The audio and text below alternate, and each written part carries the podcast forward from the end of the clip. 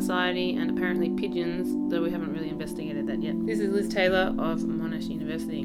So, as part of the 2019 Festival of Urbanism, I'll be hosting one of the events. It's at the Toff in Town on Swanston Street in the city on the evening of Monday, September 2nd. I've called it Living in the Music City if you've got a spare half a million. The main idea of this event is to look at how live music and nighttime economy are shaped by the cost and availability of housing.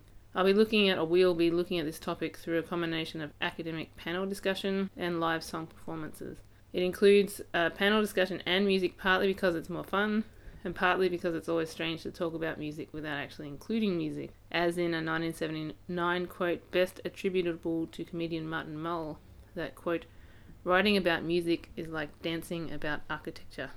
That's quite a funny idea actually.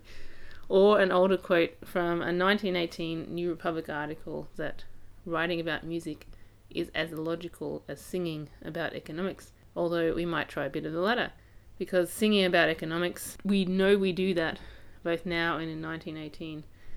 Singing about economics does happen, and you don't have to look for, far for songs with words like money or dollar or rent in them.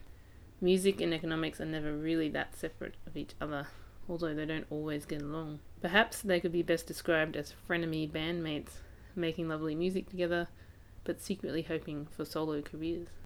In both the panel and in the songs, we'll be examining the past and future of Melbourne's live music venues in the context of the city's housing pressures. Melbourne is known, or it's certainly branded now, for its music scenes, both past and present, but this can sit in tension with rising land and housing prices, which are themselves something of a, a price of success. But who can afford to live in a music city?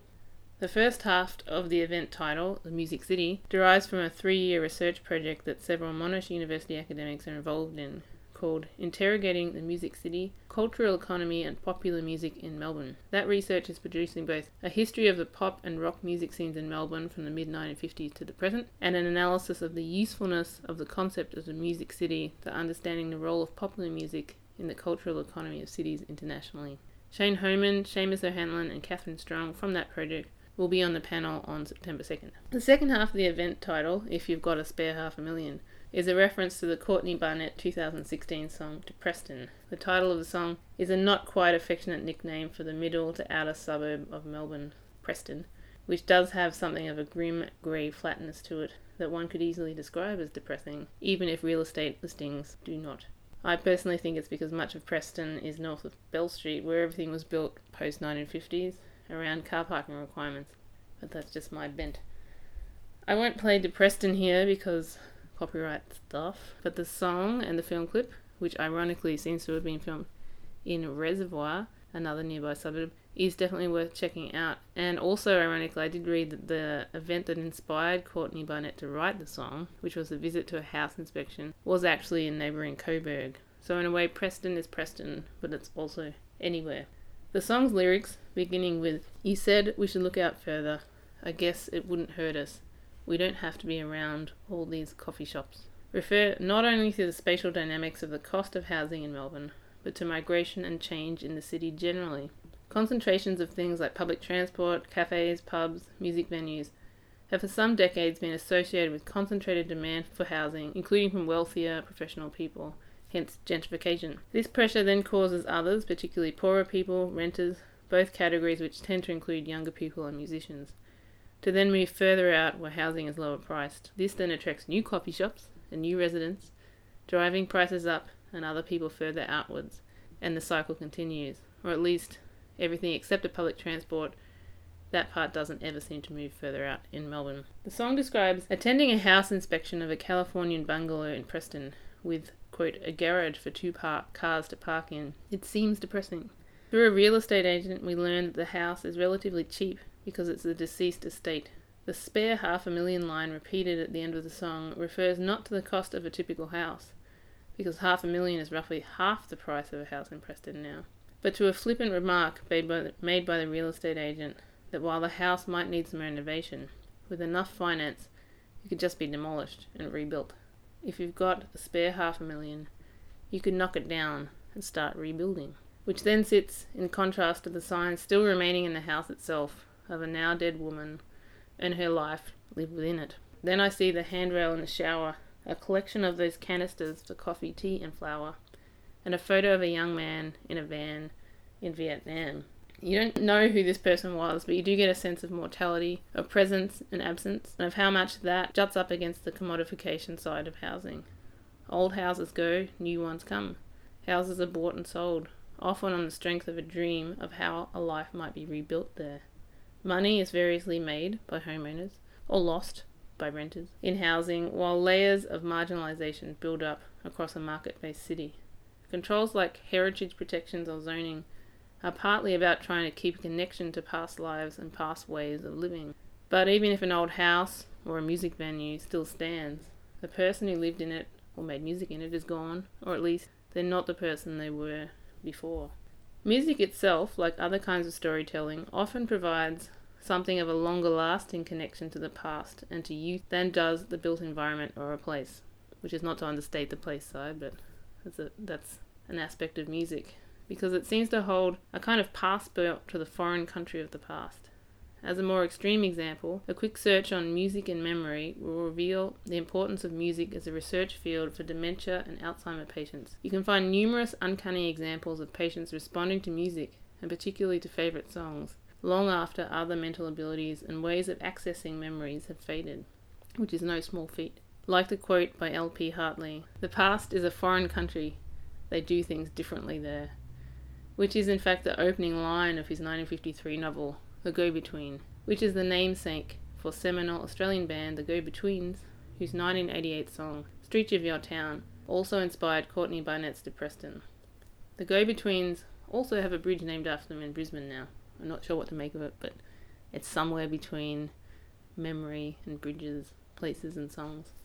The Living in the Music City Festival of Urbanism discussion, it's going to be partly about the practicalities of popular music in Melbourne, how spaces for music, like Melbourne's famous pub rock venues, can survive conflict with new housing and new residents, how to appropriately memorialise music in cities, or thinking about how venues and musicians, or anyone really, can afford space in a competitive city. Music may be valued by some, but it certainly doesn't pay well. I'm hoping that the panel discussion and the songs will also venture into the broader topic of the places where music is made and how music in turn makes sense of a time and a place and provides a sort of bridge back to it. Technically, humans don't need music or songs, but there are zero signs that they've ever lived without it or that they will give it up anytime soon. If you want to make sense of a human organism like a city, you could certainly do worse than to start with music. So, for this episode of This Must Be the Place, it's not any really new material. I've looked back over This Must Be the Place podcast. By the way, the name comes from a song, it's a Talking Head song. This Must Be the Place, brackets, naive melody, although it's wonderful how people think the name comes from something else. I looked back over the podcast for, for over two years, roughly, and found some ex- uh, example episodes where we've talked about aspects of live music and its relationship to cities and places. David Nichols, my sometime co host, writes about music history a lot, so there's actually a fair bit in there, and this is just a sample. I've got seven short clips here to present from the archives, so it's kind of reruns, best of, hits out. Is that a really Australian thing? Hits out 1988. Or maybe nicer wording would be a curated selection, best of. This must be the place on music. First up, we have part of an interview with Associate Professor Seamus O'Hanlon, who'll be one of the panelists at the Music City event. Here he's talking about how much the inner suburbs of Australian cities have been transformed over the past decades, past few decades, economically, demographically, and physically.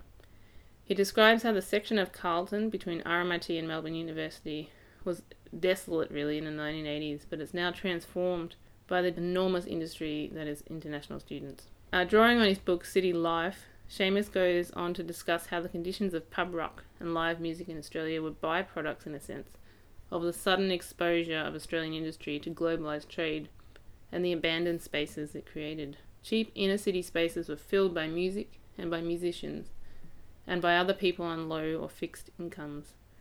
It's an unrecognisable city to today. The international student one is really quite fascinating because you know they didn't exist a generation ago. They simply did not exist. Um, I write about how in it was a decision in 1985, I think it was, by the Hawke Labor government to open up the market to internationals. There'd been the Colombo Plan students before that. And there was a few of them in the, in the 80, 1980s, early 1990s. There was a few thousand. There's, there's now half, over half a million, and most of them are in Melbourne and Sydney, and most of them are in the centre of, of Melbourne and Sydney. And, and again, not only are they changing the universities in all sorts of ways, they're also changing the culture of the city. But uh, again, as, as with my earlier work, they're changing the physical fabric of the city. So, so where we're sitting here at RMIT, just across the road from us, is essentially this gigantic student village is being built. Yeah, if you're sitting, uh, we're in a slightly more headed-in building now, but if you're on the Swanston Street buildings, every day you become more and more aware of this uh, physical expanse of, of the student accommodation and the apartments that are built mainly for students. Yeah. yeah student village. Yeah, and the interesting thing, it, it's here, but and, and in the sort of that corridor up to Melbourne Uni, and you see it in Sydney around um, Broadway and uh, UTS, etc. Is this used to be the heartland of the textile, clothing, and footwear industries? and they're gone. You know, they were wiped out by globalisation and tariff changes, etc. And there was a lull for a few years where they, these places basically sat empty. I mean, when I was studying at Melbourne Uni in the late 1980s, that walk between here and Melbourne Uni was a ghost town. It's like kicking a can down the street. Yeah, yeah. And now it's just wall to wall student accommodation and all the facilities that have been created for those students, like restaurants and bars and you know, and the you know we all look at working universities now that have libraries that look more like cafes than libraries that we mm. remember because it's an industry, it's an enormous industry. This is something that's been, I guess, explored by from a kind of cultural perspective or from the point of view of gentrification. But you speak about the music, live music as an industry, or arts as an industry, and that perilous relationship they have between the economy, space. They need space Yeah. to do these things, but often success means, you know, that Yeah. There's no room for you anymore. So You're just on the move all the time. yeah, I thought you look, you brought a time dimension to that. that Yeah, people didn't know yeah. already. It's um again th- this is reflecting my own sort of story. I mean, I was living in St Kilda in the late 1980s, and I you know used to come over to Melbourne earlier than that, and there were just all these venues, all these pubs in St Kilda and Fitzroy, and they'd been in Carlton and places like that, and um, the dining rooms they were often the dining rooms of old pubs, Mm. and they were pretty much redundant. What to do with them? Well, stick a band in. And that's what people did. And they were living nearby, you had a ready made audience, etc. But as they became more successful, there was the issue of the um, neighbours complaining and the gentrifying neighbours complaining. But there was also, you know, this in some ways, this was very much a Melbourne thing because we didn't have poker machines. Yep. And um, You need to put something in there. If you can't put poker machines in there. Yeah, and so to generate an income. And then when poker machines, I mean, Sydney, the poker machines were in clubs, so they always had a very different scene. Uh, but uh, when the poker machines came, they, they generate far more income than does a band. Yeah. Uh, I mean, the other thing that's quite fascinating about the, the whole music scene, etc., is that it's one, another one of those things that governments are desperate to get their hands on. To say, look at us, look at us, aren't we great? We're a music industry. In another project I'm working on, it's around that. Is what makes a city a music city, Mm. and uh, governments want to know because they want to be able to do it Without spending any money. without spending any money. But there's, you know, this, I'm going to sound like a libertarian or a Thatcherite here when I say this, but often the worst thing that can happen is for governments to get involved Yeah. because they make a mess of it. You know, they, they want it, they bureaucratise it when they have to. Well, Whereas if you just leave everyone alone, they'll have fun, it'll be fine. You, this is going on your record. You're I right. But I know what, as I'm a musician as well, so I, I know what you mean. You, you, there's a common or rule of thumb thing that as soon as the government's involved in anything about music, then the, the, what comes out is usually just that little bit more shit. For example, I mean, it's not in your book, but as an example, there's the whole there's busking. Busking's a tough gig already, but you know those processes introduced where you had to audition to be a busker, Yeah, and it's yeah. like, oh, yeah, Yeah. well intentioned, but There's also the Faustian bargain, isn't there? I, uh, Mm. uh, I've talked about this before. That when you're young and trying to make your mark, your appeal is your anger, your outsiderness, etc. You know, when you've been sort of gigging around for 30 years and you still haven't got a decent income, then yeah, you take a government handout. But um, you know, when you, in order to attract a new audience, you have to say something new and So we, in a, in a sense, we need to we're in this cycle where we have to produce angry young people because we like the music they make. Yeah. Um, well, and they also then they appeal to their peers. Yeah. But letting allowing them to have space to do that is, Yeah. is the, the really difficult one. And it probably, I think, as you're alluding to, is trying to, governments getting involved is usually less effective than you know the outcome of just an economic downturn and often and and it's secure. I mean, you saying like in the nineties you could live in in Melbourne or Berlin or whatever on a very low or fixed income Mm. and and have a decent quality of life, which is But I I cooked because I was in my twenties and I didn't care. mhm. If I was a factory worker, it wasn't that way, and I don't know whether, I, you know, as someone who's got a family and responsibilities, I'd like to be living that life as well. So it's, it's, it's a difficult one. So that was Seamus O'Hanlon. In this next clip from the archives, I spoke with Sam Whiting, a PhD candidate and lecturer in popular culture at RMIT, and Sarah Taylor, my sister, who completed a PhD on the historical geography of live music in Sydney and Melbourne. This episode was recorded outside the Curtin Hotel in Carlton, a live music m- venue. It was based around unpacking some musician biographies, including Phil Collins's I'm Not Dead Yet, and others, with more legitimacy, more cred, sorry. Uh, in this section from that interview, we discuss research on small live music venues in Melbourne and their roles in different genres, different times, and their roles of small venues in other cities. We also talk about the risks of museumification, if that's a word, of music history. I can see Sarah's got a list. I've got a list. Maybe we should hear first about what Sam's PhD topic is.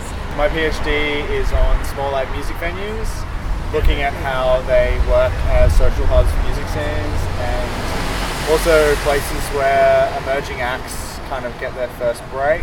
Uh, it sort of looks at the spatial kind of aspects of live music venues, but mainly is hinged on ideas of converting cultural capital, like the cultural capital of the space, and um, the booking agent and the bartenders and the staff, converting that cultural capital into social capital by way of the social connections and mainly economic capital finally in like getting money over the bar. And Yeah. you're looking at, at venues now, or you've got a historical viewpoint as well? Um, both, but mainly ethnography of the two venues, the Old Bar and the Tote in Melbourne's inner north. Um, so specifically looking at those as case studies, trying to get a sense of how small live music venues work to kind of facilitate the grassroots of music scenes. And maybe Sarah, you should give a bit of a spiel on your PhD. Like, Yep. And have you interviewed musicians for yours? Yeah. Yeah. Okay, that's cool because that's very fun. I have to say, interviewing musicians. For my PhD, I looked at the historical geography of live music in Sydney and Melbourne. So looking back in time through the 80s and 90s up to the mid 2000s, when um, on the one hand, that's pretty much the end. Well, not the end, but uh, a transition period from purely print me- media into, although surprisingly, the street press is still actually quite robust. But that aside, that's if you look at that time period from the early 80s to the mid 2000s, that's when a lot changed for Australian live music and what I would consider the norms of how venues work and probably what Sam's encountering now became normal because they certainly Yeah. weren't always like that. So it's a transition period in which Sydney seemed to fare a lot worse, and yes, it did. But the, the outputs of the PhD were to look at what we mean by, you know, it got worse. What do we mean by decline? And it was hugely spatial. Yes, things declined, but that didn't mean that there were fewer gigs or fewer venues or anything like that. It's just that they were sort of squashed into a smaller area, and you had some venues where a lot of stuff happened, like the Old Bar or Punters Club, which was around for a while, Esplanade, all those sorts of places. No worries. A disproportionate number of gigs happening at certain places, and in Sydney it was a little bit more scattered. And what you would see through that period is a lot of musicians who may have in the 80s moved to Sydney, just sk- hopping, hop skipping past that, um, especially as things got harder in the 90s, and hopping on to Melbourne. And, and I was able to at least have a vague excuse during my PhD and in the years since to read musician biographies. They're very entertaining. Sometimes they're just stupid, and sometimes they go on about drug use and stuff like that. But also in the PhD, I got to interview musicians, not like always famous musicians, like the whole spectrum of them, about how they got started doing gigs and what their experiences were with live music.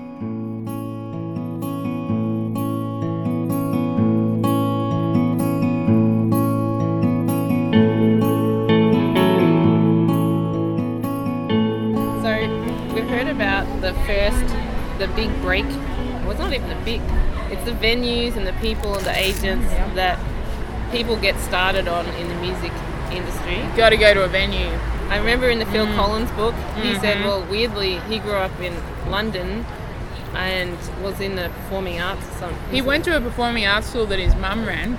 Yeah, he's very And, well um, connected. His big break was as the Artful Dodger in a, a you know, a, well, I don't know if it was on the West End, but well, I think it was proper West End production of Oliver exclamation mark. Um, so he always had that slightly not quite rock and roll thing happening, but I think it served him well later. Yeah. But he started gigging a lot. He joined other bands. Helped that he could play the drums. Doing lots of gigs. In all the musician biographies I've read, um, the only ones who really didn't get started at a venue were like very, very well-off backgrounds who maybe, got, you know, got placed on uh, a soap show and then moved into something else. You know, that's a slight. There's a there's a subgenre of pop stars which I've like Delta Goodrem, Olivia Newton-John, um, and Kylie. They're very good at what they do, but they don't. That's not the entry point for them.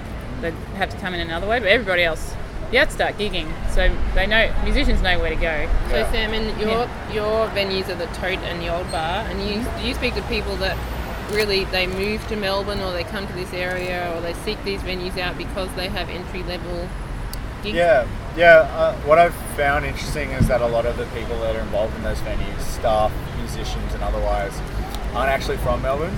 That's so true. Yeah. That's so true. Where are they from? Regional Victoria, Regional. Tassie, Fuck yeah. Perth, Sorry, I swore. Yeah. Brisbane, uh, some Sydney siders who were sick of the scene there, um, and they all kind of come together because they, they hear, you know, the, the, the myth of rock authenticity that surrounds the Tote, for example, and like how it's the home of rock, and you've got to play at the Tote if you want to make it.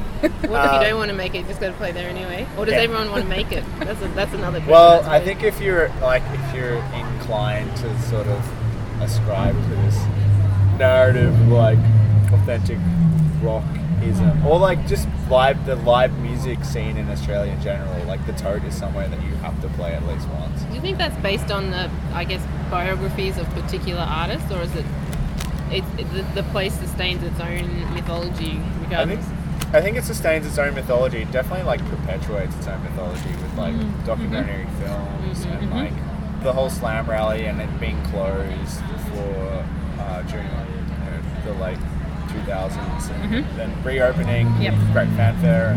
Um, basically, um, it means that it's been kind of like it's got this place in Australian rock history that's fairly set. But also, it's interesting having spoken to the management there. They're really aware of it becoming a museum, um, and they don't want that. Like they want to like keep the tote what makes it the tote, keep that kind of narrative of rocking for 30 years sort of thing. But Rich Stanley, the current book, has done a really good job of like pushing forward in terms of the genres that are represented there, and also like the, the people. It's very open genre genre wise. It's not pure rockism. I was there on Sunday night, like on a whim, and there was some like electro um, pop duo playing just in the main band room, like like opening for a bunch of other bands, and it was like very non-tote music, but like on that stage, with quite a few people in the room, um, and I think they're quite open to to new forms of music as long as it aligns with that kind of underground that makes the tote like that sort of sticky carpet, you know, Melbourne rock institution that it is. What about how does that contrast to the old bar that has less, I would say, less of a um, well-known. Locals love it, but it's not Yeah, famous, right? not like people Is it famous in old Interstate? I think it's famous amongst musicians that tour to Melbourne interstate. It's definitely got its own thing going on. But just because it's smaller, like bands, you don't play there unless you kind of like are a smaller band or you're playing your first shows in Melbourne, sort of thing. But like Camp Cope, who are quite big now, um, and you know they're about to play like that headline show at the Sydney Opera House. I remember that they would play the old bar maybe like once every two weeks in the first six months of their existence, like on a Tuesday night, and like that was where they kind of gained a following. And practiced in a sense. Yeah. Yeah, and yeah, and sort of like got their chops up to record their first album, and then like because Sarah Thomson, their manager, is so devoted to the space and such a close friend of the owners, manager and drummer, mind you. Uh, she, they've given back and they've played like surprise secret Sunday afternoon shows that have sold out in minutes. So like. I think it's a matter of size and also a matter of time. Like they just haven't been around long enough. How Um, old is the old bar? 10 years since the current owners have been running it Yeah. and that was like i think it's probably before that it was a live music venue but it didn't have a really solid identity. So it's only in the last 10 years that it's like kind of built a reputation. And like the 10 year anniversary was celebrated with a whole week of secret shows that were announced last minute. With lots of big bands like Gold Class, the Peep Tempel, Graveyard Train, Cash Savage and the Last Drinks. All of So those bands coming back to headline shows there to celebrate where they've started and now, and you know, there was a big write up in the.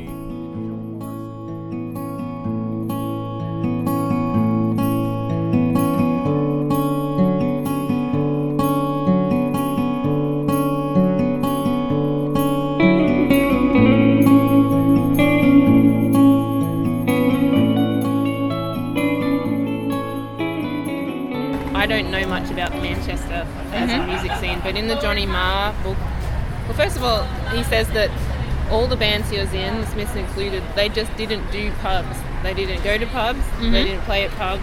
They Yep. were not that kind of band. Yeah. They played at clubs. Our Of clubs. which the mm. most uh, pivotal one for them was the Hacienda. Hacienda. Yeah, yeah. And then that seemed As to be featured in 24 Hour Party People. to have been defined a particular place and time, mm-hmm. and it was tied. I wouldn't say their genre was necessarily narrowly defined, but it, certainly to outsiders, um, Yeah. they just. I don't, is it still going? I don't know. Oh, it might be a museum It is a piece now. I think it's there, but not Manchester? there. The the Hacienda. Oh, yeah, no, it hasn't been going for Yeah. decades. so they I really just did. They did know. the 80s, 90s stopped, and that was. and so it was famous. And then I assume people still do live music in Manchester, but like not there. And to actually be a music venue and keep going for decades is a rarity. Yeah, I think that's why Big rarity, is yeah. so, um, like, celebrated. Yeah. Next, in two This Must Be the Place episodes, David and I retrace some of the walks in a 1980 book, Melbourne on Foot 15 Walks Through Historic Melbourne, by Professor Graham Davison of Monash University. So here we are with Graham Davison in St Kilda, a suburb that's long been associated with the live music scene, or certainly in, past decades, and which is now largely gentrified. It also has a longer history of change and reinvention, as illustrated by a discussion here of the George Hotel, key venue for bands known as the Seaview Ballroom in the early 1980s.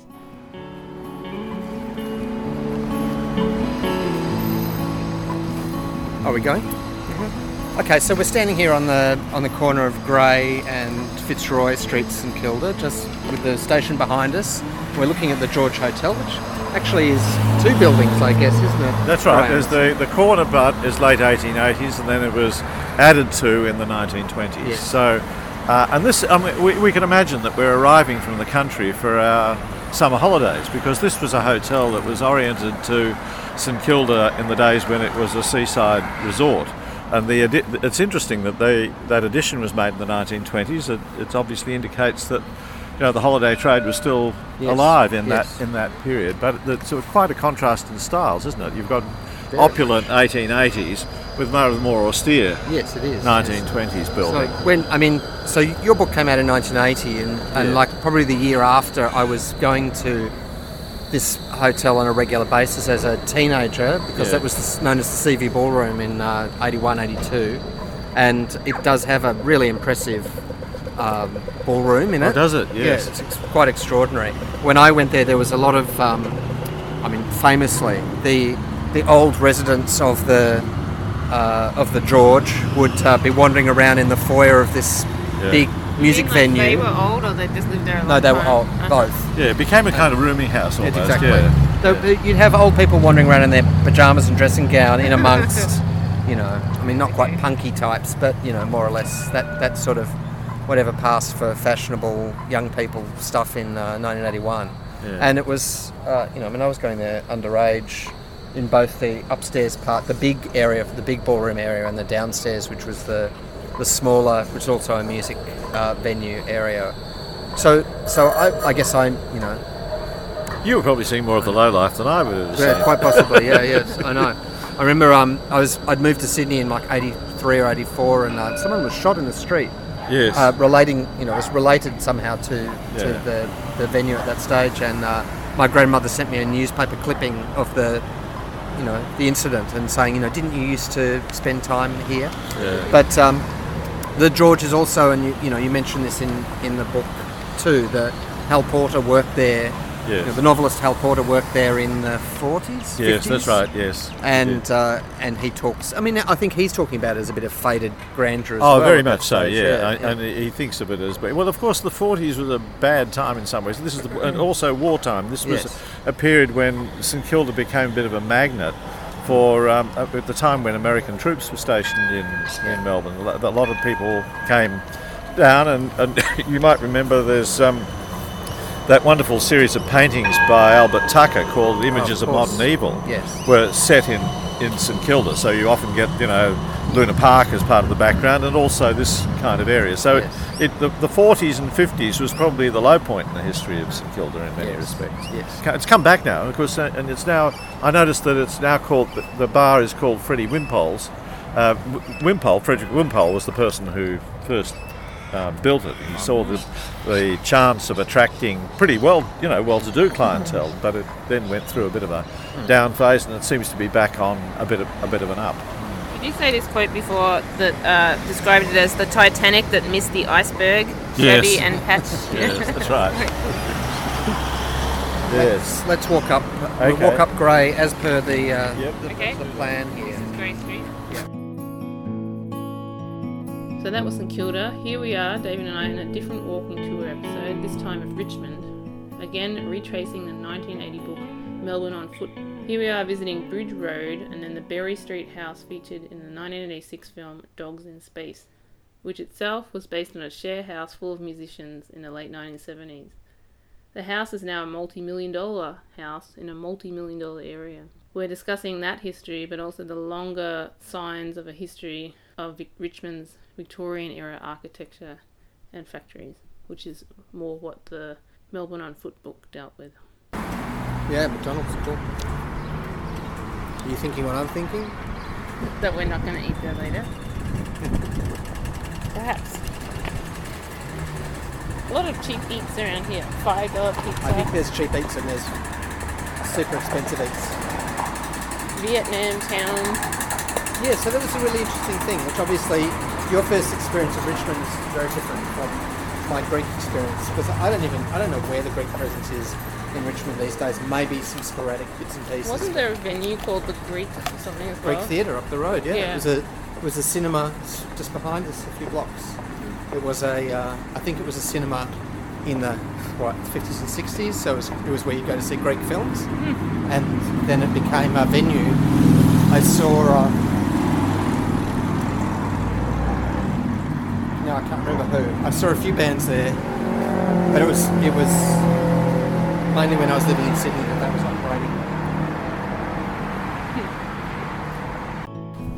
So where are we now? We're in Berry Street, Mhm. and we're going to the Dogs in Space House, which back in 1980 was not, for some reason, not known as such Because they hadn't made the film yet. because they hadn't made the film. When did they make Dogs in Space? Uh, they made it in 86 and it came out in 87. Uh-huh. And But the it- events house that it's based on. Um, Would have, well, it was 1979. oh, this looks 1980. familiar now. Okay, But um, is it this one? this is the house. Yeah. But they do actually say um, that. Sorry. Look, someone's written dogs in space on the floor. so cool. help- helpful. Oh, yeah, just in case. Um, the two story wooden house facing Eucalyptus Street shows the efforts of one speculative builder to make the most of his small plot of land. True. True enough.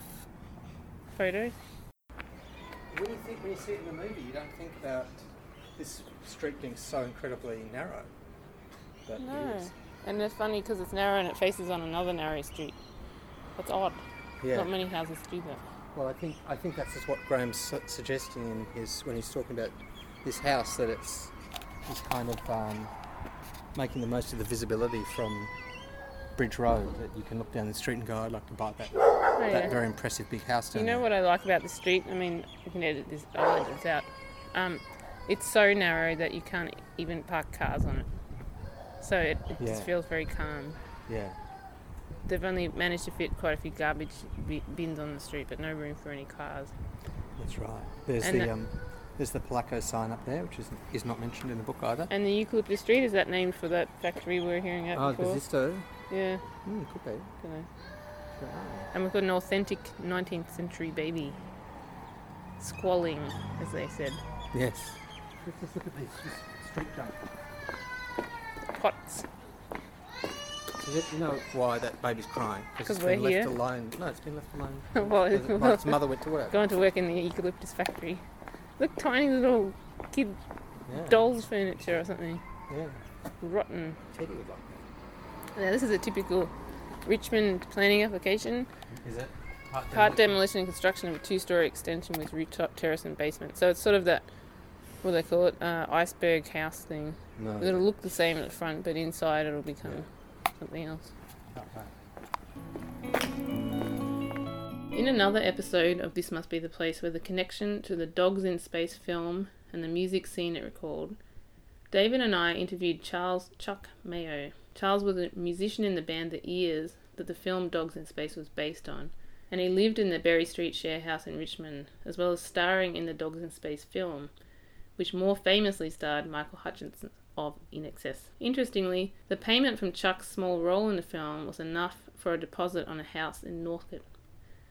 Charles now runs an olive farm with Caleb, but here he is reflecting on his life around Melbourne's little band's music scene of the late 70s and 80s, the pubs they played at, and the houses they lived in while, amazingly, on the dole. Charles, or Chuck, describes himself as a quote star of stage, screen, and doll office, and he's now a co owner of an olive farm. We're shown into the house, which is a converted school portable, and we immediately start discussing the 1986 film Dogs in Space. It's a film set in Melbourne's little band scene in 1978. Uh, hello, we're Dogs in Space. And it's also largely set in this huge old terrace house in Richmond, which is an actual share house that Charles lived in. Charles shows us his copy of the Dogs in Space DVD, signed by the director Richard Lowenstein. prized possession. Gee, that was fun. Paid well too. Got a house deposit together out of that. Really? Yep. I'm impressed. Uh, well, equity rates. Richard struck a deal with equity so that he could put a lot of his um, friends who weren't actors in to give the thing verisimilitude as long as he employed a certain number of established equity actors, which is why uh, Chainsaw Man, Chris Haywood, Haywood is in it, and various other, and Joe Camilleri and people like that. And funnily enough, while we were making the picture, the character that Joe Camilleri was depicting actually still lives in the street. Yeah. And I think he thought his worst nightmare had come true and everyone had moved back in. Because he was standing there glaring balefully at us for six months. So, how long were people actually living in that house?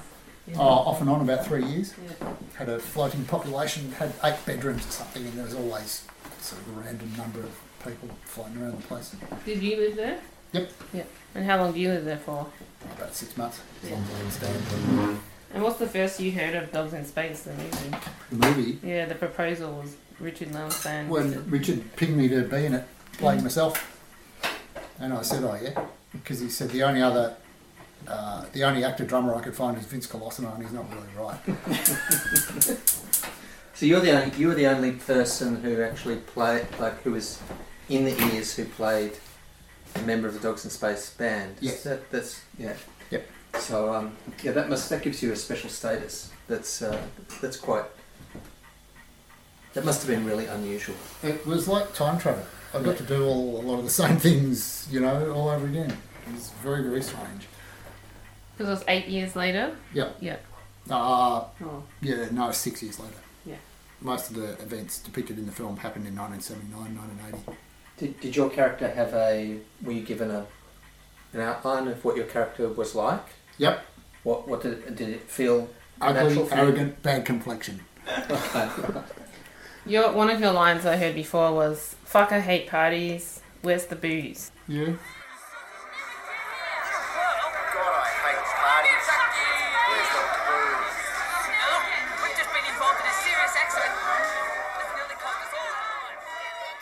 Let's put it this way. He, he, I've been told that he wasn't really acting all that hard. Uh huh.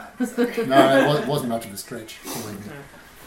So what did you do after? So you're in the ears, but Yep. then you're in a bunch of other bands, right? Yep. Yep. Dressed in War Crimes, Chaos, Olympic Sideburns, Dorian Gray, uh, Blackburn, band called White Trash, another band called Taking the Veil. Um, I have to go back through the records. Jesus, you and everything.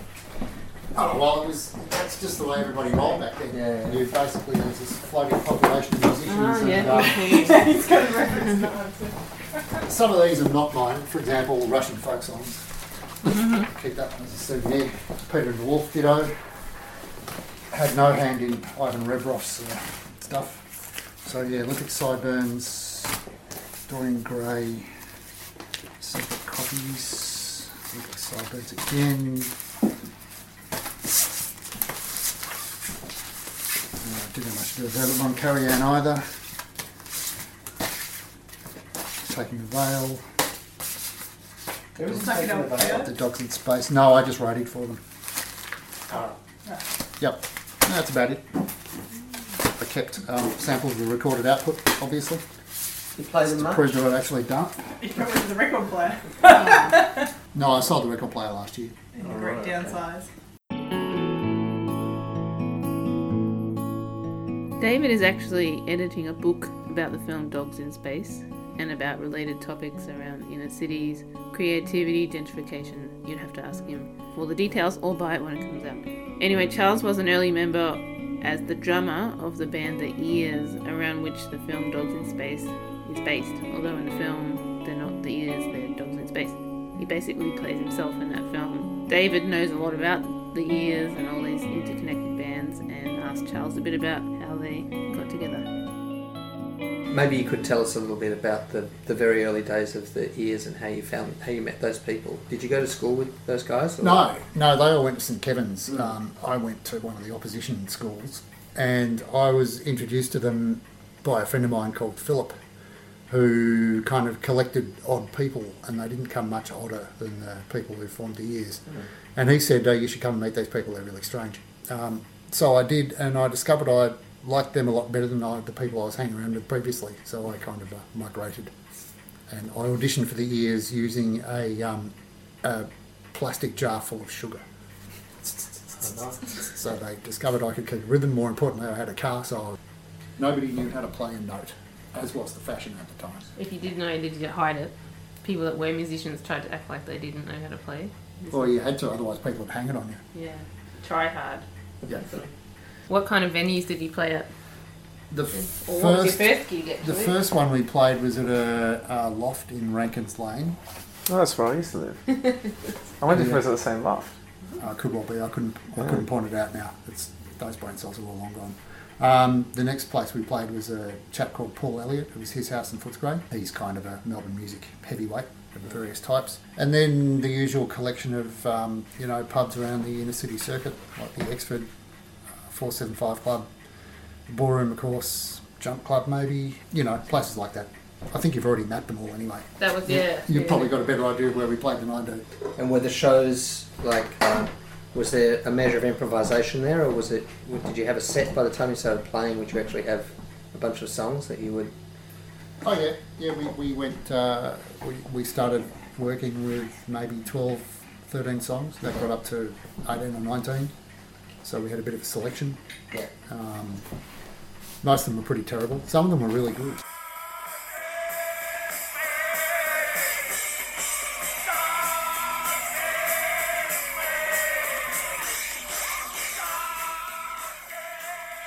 Need to be careful about which ears you're talking about. Because I, there's- was, I was in the very first version right? of the Yeah, ears, yeah. which was like the industrial Dadaist version. Yeah, yeah. And then they went to the kind of the bubblegum Mm. wannabe, you know, pop star version. Pop star and I've had nothing to do with them since then.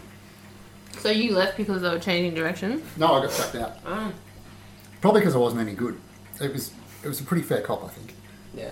How did they do it? How did they check you out? Uh, incompetently, Right.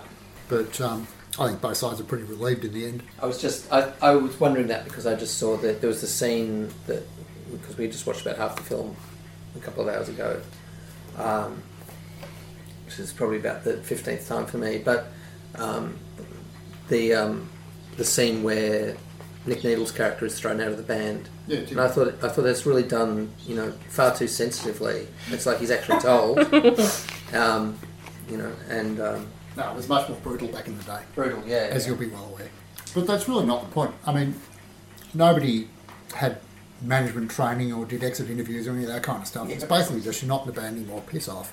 I've got another guy, he's better. And then you, and then from your point of view, you know, I mean, some people probably just said, "Yeah, fuck it, I'm going to go and, um, you know, do accounting." But you hmm. like ended up being in like ten other bands anyway. So you And know, IT, so I don't know whether it's really that different. yeah, all right.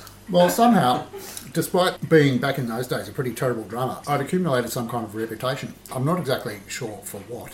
Hmm. But all these people came asking me to join the band, so I did. Probably And the interesting part about the people who got thrown out of the Ears, eventually Sam threw everybody out. There wasn't a single original member, I think, apart from Kathy. Well, no, Kathy wasn't the original bass player. That was a chap called um, Ian Gottstein. Um, but anyway, by the end of it, he turned over basically the whole crew, and they still weren't successful, which leads me to the suspicion that the right person hadn't been thrown out yet. Yeah, right. Yeah. But I never said anything about that until this very day. Somehow, I don't think getting rid of all the crews, you know, was the correct solution to the problem that they had, which is that they just weren't quite good enough to get up to the next level.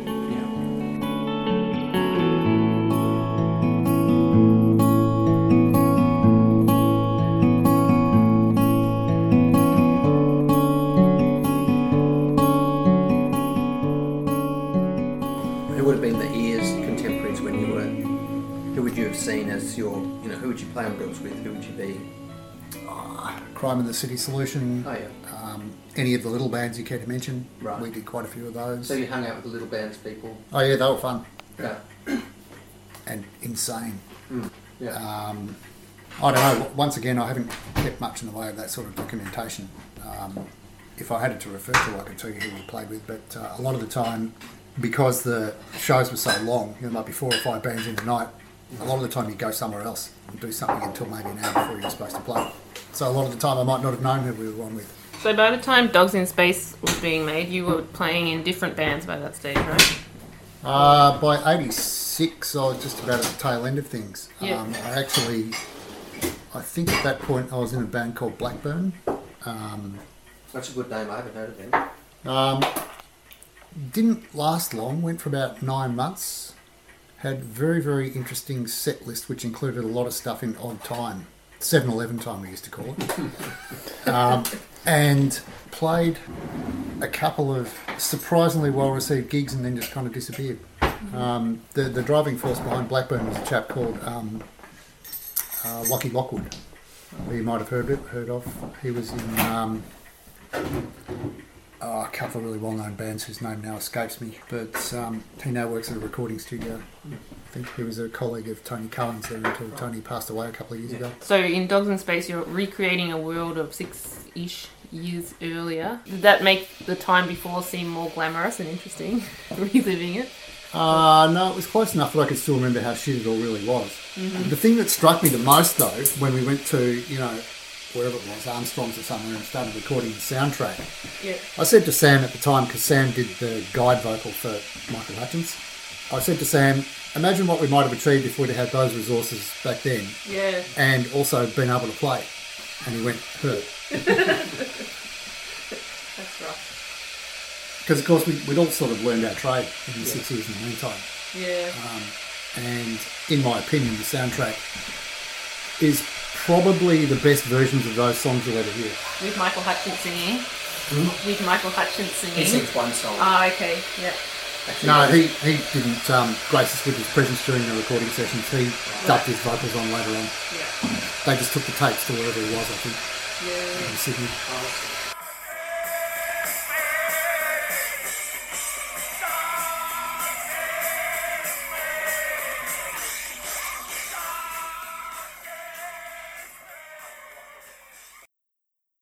So while you're in these bands, did you have a day job? Uh, no. Fish life, yes, that's societies. But you could actually live on the dole back then. Yeah, that's the Well, if there was enough of you in a single house. Yeah. You lived in a share house. Or you And lived in a also, restaurant. also rent and stuff was so much cheaper. Mm. For example, Jo Kennedy and about uh, eight of her mates rented out one of those mansions on Glenferrie Road. You know, one of those twelve Yeah. bedroom, Yeah. two ballroom, three kitchen places, and the whole joint cost them something like 150 a week. Wow. So the eight of them were paying a very small proportion of their unemployment benefit for accommodation, and then the rest just for having fun, and of course looking for work. Yeah. We um we had a little conversation about rent. Oh, rain dogs! I Forgot about them.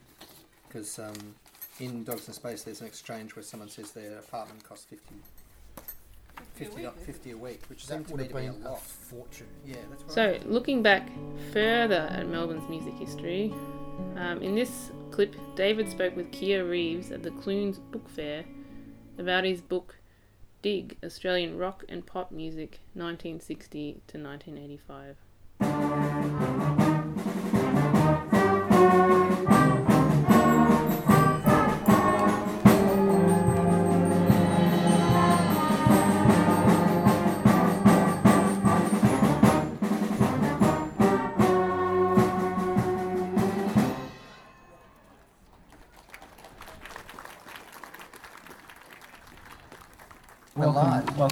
For our, for our session. Thanks, Jeff. We're, we're live.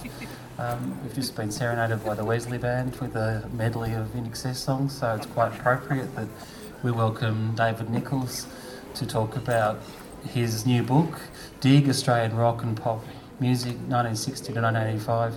David, I'll just, just begin with a broader conversational point. You know, what led you to write this book?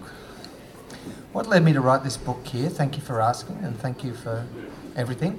Um, I was led to write it by a phone call I had with my publisher about 11 years ago, where uh, he said to me, "There's a lot of people in around the world who are familiar with various aspects of Australian popular music, but they don't understand how it links together." And that's the kind of that was basically the commission. How does it link together as a uh, you know in Australia, and you know, I guess the it's the you know the one tenth of the iceberg that they see in other countries. You know what's what's going on below the surface, as it were. Yeah, r- rock and pop music, is, I guess, is a soundtrack to many people's lives. Um, For better or worse, yeah. Yeah, yeah. Um, and you, you begin with, with, with, you know, the beginnings of the 1960s. Can you tell us how you broke that down chronologically besides setting up for a second volume?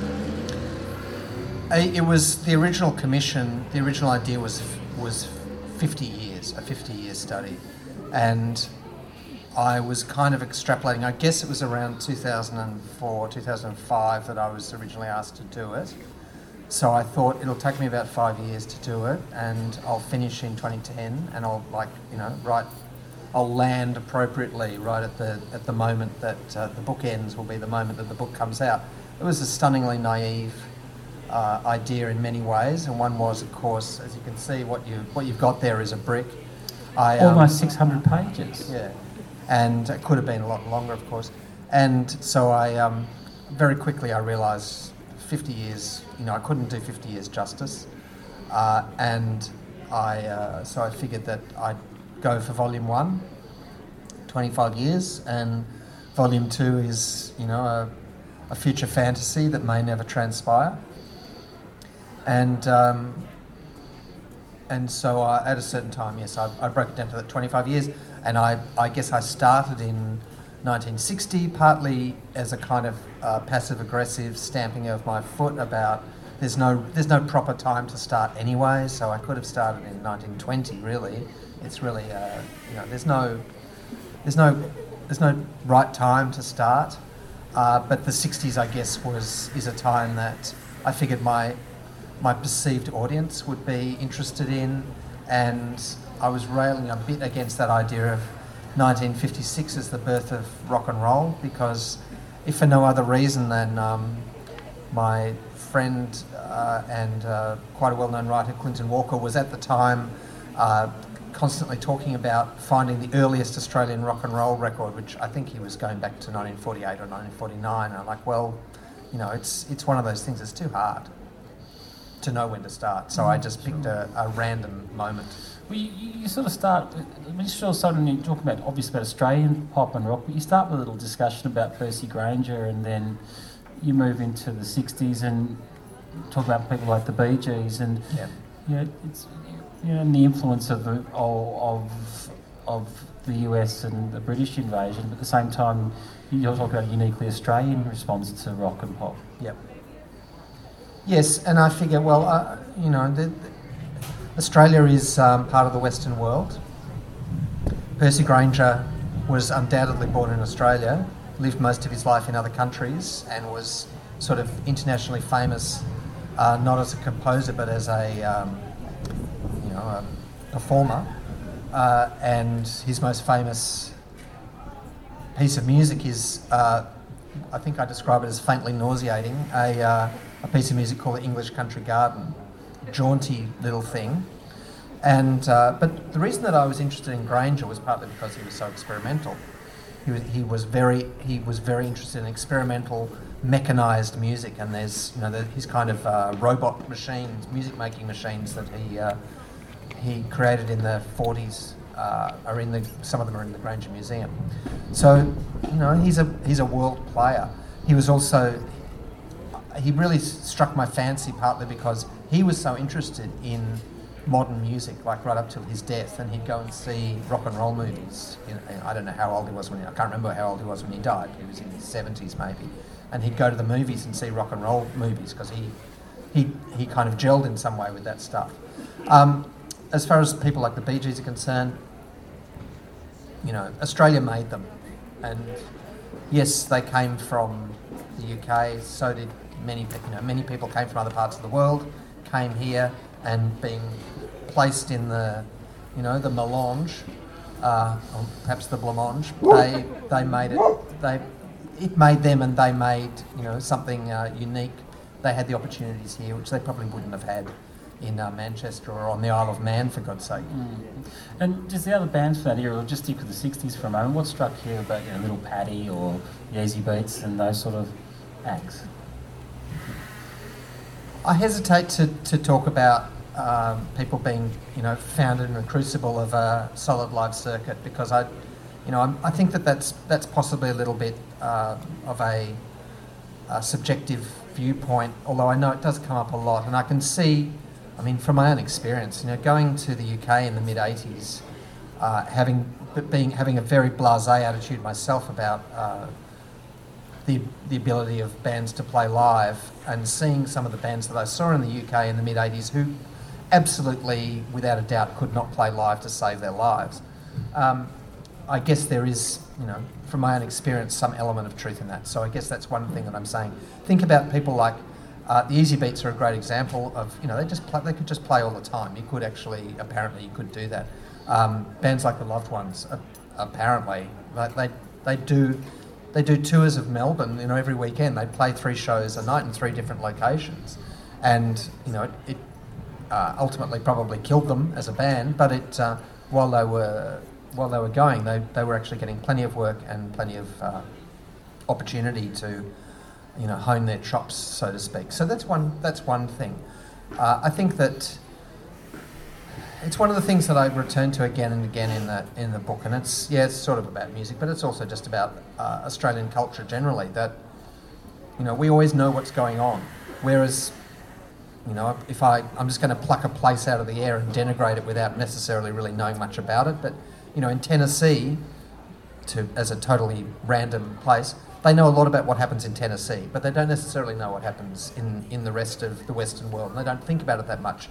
We, we often put ourselves down in this country and have done for decades or centuries as being provincial, but you know we are actually very cognizant of the rest of uh, the rest of the world a lot of the time, and maybe we get that information, you know, six months later, but we get it and we co-opt it and we, we make something of a response of our own.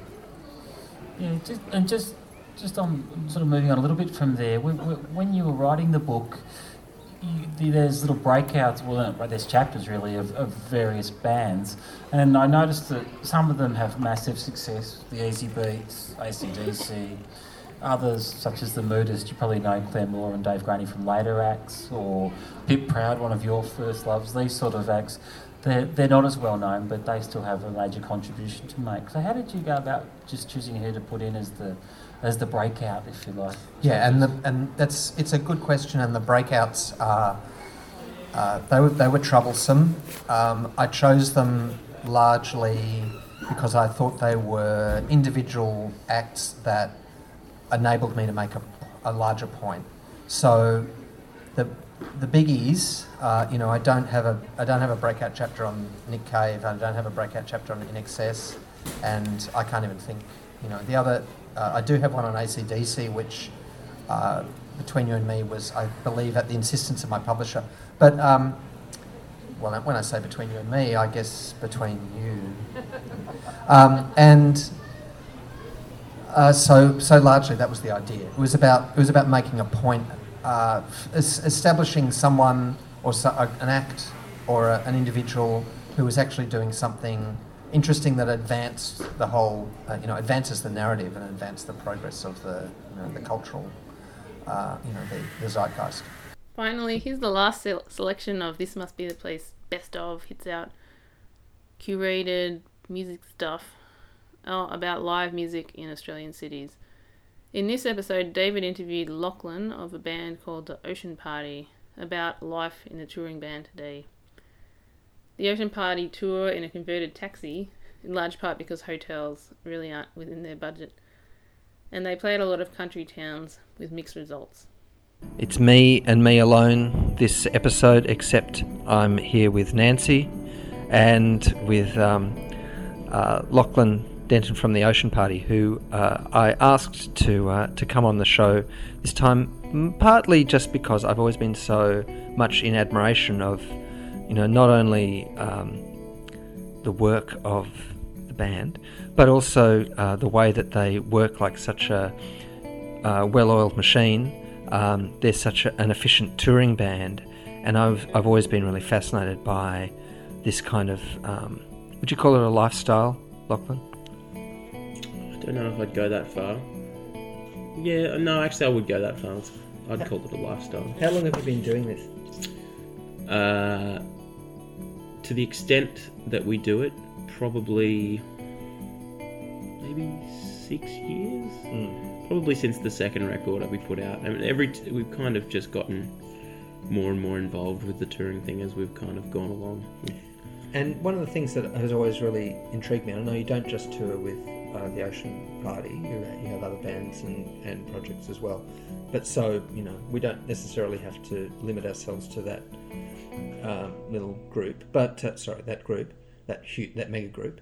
But um, it's it's it's really uh, it's fascinating to me how, for instance, you've you know you've created a kind of you've got a you've got a touring van mm-hmm. and you've you've kitted it out, and it's kind of like you, you're kind of self sufficient in a in a manner of speaking. Is that a is that a fair way of putting it? Yeah, that's totally that's the idea. Mhm. The, absolutely, the idea is to be as self sufficient in an age of well, no money in Yeah. live music, especially for the sort of band that we are, the sort of niche popular music that we play. You're niche, but you um, you do. How can I put it? You go out of you go out of the way. You go to out of the way places. Like in, in an Australian context, a lot of people would be satisfied with, you know, Melbourne bands are satisfied to go to Sydney, you know, once a year maybe. Yeah. Those kinds of things. But you you guys go all over. You go to all kinds of weird places, and you find places to play, which I think is really uh, fascinating. Maybe you could. Um, I could just. I'd like to. I'd like to understand why you do that and, and what you find when you go to those odd places. Um, we usually find Well, I mean, I, I, think that the the main thing I would say is that I, I, I don't think that that kind of effort to, to play in smaller places really has as much to do with actually actually playing the music as it does going to these places. I think um, we've all spoken about it before in the band that you know the the best part about about touring is the experience of going to weird and wonderful small towns and, and you know meeting people and and, and probably just the um, I don't know I, just the just the freedom you have of not being not being known as not, not nearly as self conscious Mhm. in these sort of places and and people and you know outside of outside of the city I think there is um, I mean it's it's a pretty uh, it's probably been said to death but you know it's it's, it's pretty un, unpretentious and I think with that it's it's a comfortable environment to to put yourself in for me at least Because you're, well, you're sort of from the country, right? I am yes Yeah.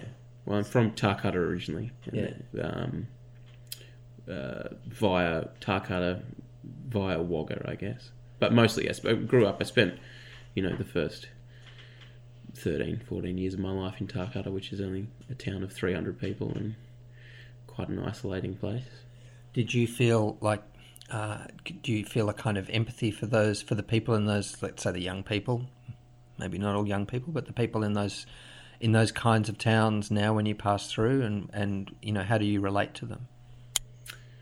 Yeah, I, I totally, totally uh, feel empathy for for those people. I mean, that's that's you know that is what I that's utterly what I come from. Mm. You know, it's um, it's it's em- empathy is definitely the the, the perfect word. Um, it's really easy to it's easy to demonize people from um, from rural Australia sometimes. Um, as It's rural people across the world. yeah, I would say so. Yeah, it's easy. So yeah, I guess it's kind of I feel comfortable around those people. I mean, it's not it's not they're not it's not the um at this stage in my life, it's not the life that I I desire. Um, and it's and it's not that I also don't find the um I don't find some of the um, views and and uh, yeah, I guess views of people in, in those situations irritating and, and you know and, and I'm not I'm not stoked about that sometimes. But then again, I'm not particularly stoked about the lack of empathy that people in the city have either. So you know it's and you know they feed into one another. I think. Uh, maybe you know what I'm talking about when I'm when I'm saying that like being on the road is in a kind of it's a it's a weird state of mind. Like Definitely, you, yeah. You are a bit you're a bit stateless. Yes, you do have to be there at a certain time, whatever. You have to get there for sound check. Then you you sit around doing nothing for hours, Mm. that kind of thing. And I guess you have no. Um, you have a certain range of commitments. Definitely, you have a commitment, I suppose, to your audience, whoever they may be, later at late at night. Mhm. You know, during the day, you're like you're thrown on each other as you know you're the only um, social interaction that you have. That kind of stuff. It is. It's a pretty weird, rarefied existence.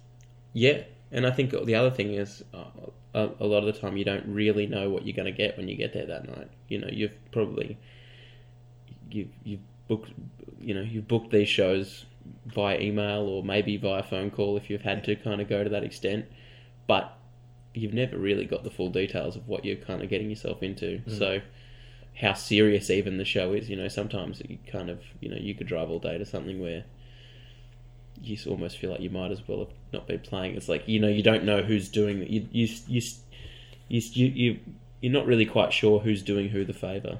You know what I mean? Like Yes. who's actually. Yeah. I think that's just the nature of this, you know, indie music. I mean, I don't. Sometimes you drive all day to a show, and I don't know if you felt this way before, but and the last thing you want to do is talk to anyone when you get there. I don't want Uh, to talk to another yes. band. I don't want to, you know, like I've just I can talk to, uh, especially because you've spent so much time in close proximity to people that you know quite well, and you're so so used to that level of like comfortable conversation. That the last one, last thing you want to do is reach out and talk to someone else. Yeah.